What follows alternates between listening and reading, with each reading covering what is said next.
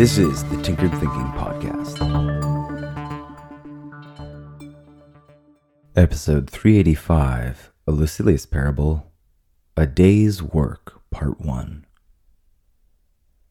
Lucilius eased the brake and looked back at the trailer load.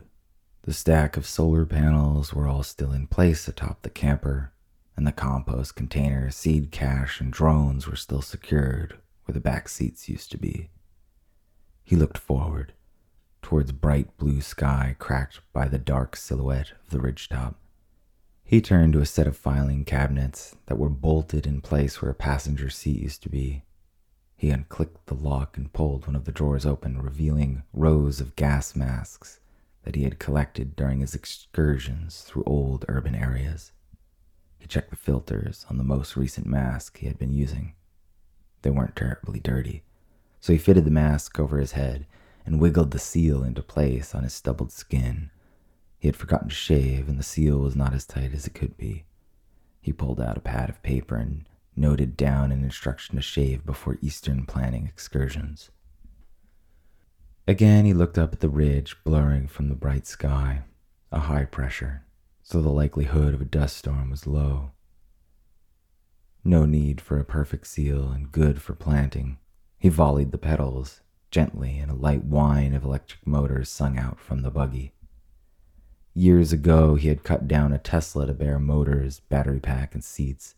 The missing body afforded room to install tractor tires, lifting the carbon fiber underbelly high above the underbrush and debris that littered the mountain trails he had carved out through the range. Lucilius had been making these eastern excursions during the winter months for years, and now, with the heat of summer releasing some grasp, he was mounting the last ridge, wondering what he'd find. The western slopes before the plains had all barely survived, much of it brown, but none of it had burned. He had replanted these slopes half a dozen times during the last decade, and finally the soil seemed to be thick enough and rich enough to hold enough water throughout the hot months. Lucilius allowed no hope to be born of the thought, knowing full well how the next year could bring again tornadoes of fire to whisk away his work in ashes. The buggy jolted along the path, the Tesla motors whining. Lucilius lifted an old digital watch he had wired into the Tesla computer to give a readout on the battery life. He still had ample juice to get home in any case of the solar panels shorting out. The wheels came to the ridge edge, and Lucilius eased the brakes, getting a view of the plains extending to the Mackenzie River, all the way to Fort Simpson, where the river forked into the Jean Marie. The flat land had turned to desert, and as the winds had grown hotter and fiercer over the decades, dunes began to appear. Lucilius carefully led the buggy over the ridge to a point where he could turn his train of equipment around and then back it out towards the edge of the eastern slopes. He got out of the buggy and tapped an old and cracked iPad to life. He initialized some programs he had written, and with a hum and a jolt, the solar panels atop the camper trailer began to unfold and spreading lifted as the team of panels angled to face the sun. He then went to the seed cache and removed cartridges that were loaded with thousands of seed packets, formed like arrowheads, arranged neatly. He clicked a cartridge into the first drone and a second cartridge into the other drone and hit their power buttons. Picking up the cracked iPad once more, he connected the drones via Bluetooth and initialized their scanning program. The drones buzzed to life and shot up into the sky and zipped out over the eastern slopes. Lucilius had been experimenting with different lattice patterns for planting his trees over the last decade constantly trying the optimal spacing between trees so that the natural growth pattern could advance fastest on its own. Only within the last year had he amassed enough data from planting patterns and recorded growth results to feed a neural net in order to find out a more precise answer. After much tinkering with the neural net, it finally seemed to produce a result. It was a strange fractal pattern that looked both messy and sensible reminding Lucilius of old static patterns on dead TV channels.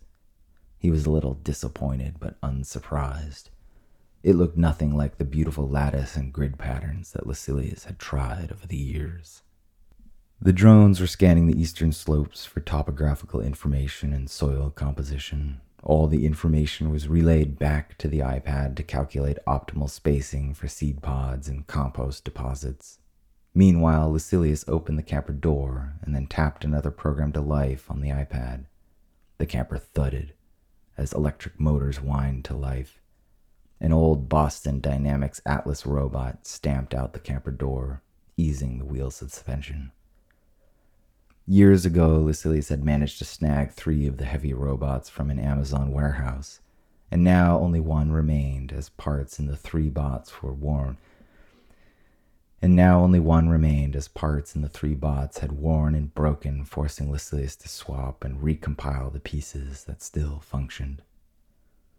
The robot walked around the camper to the compost bins and lifted one over its head and rested it on hooks welded onto the back of its frame. Then it jogged off towards the eastern slopes where Lucilius's program had determined optimal spots for planting.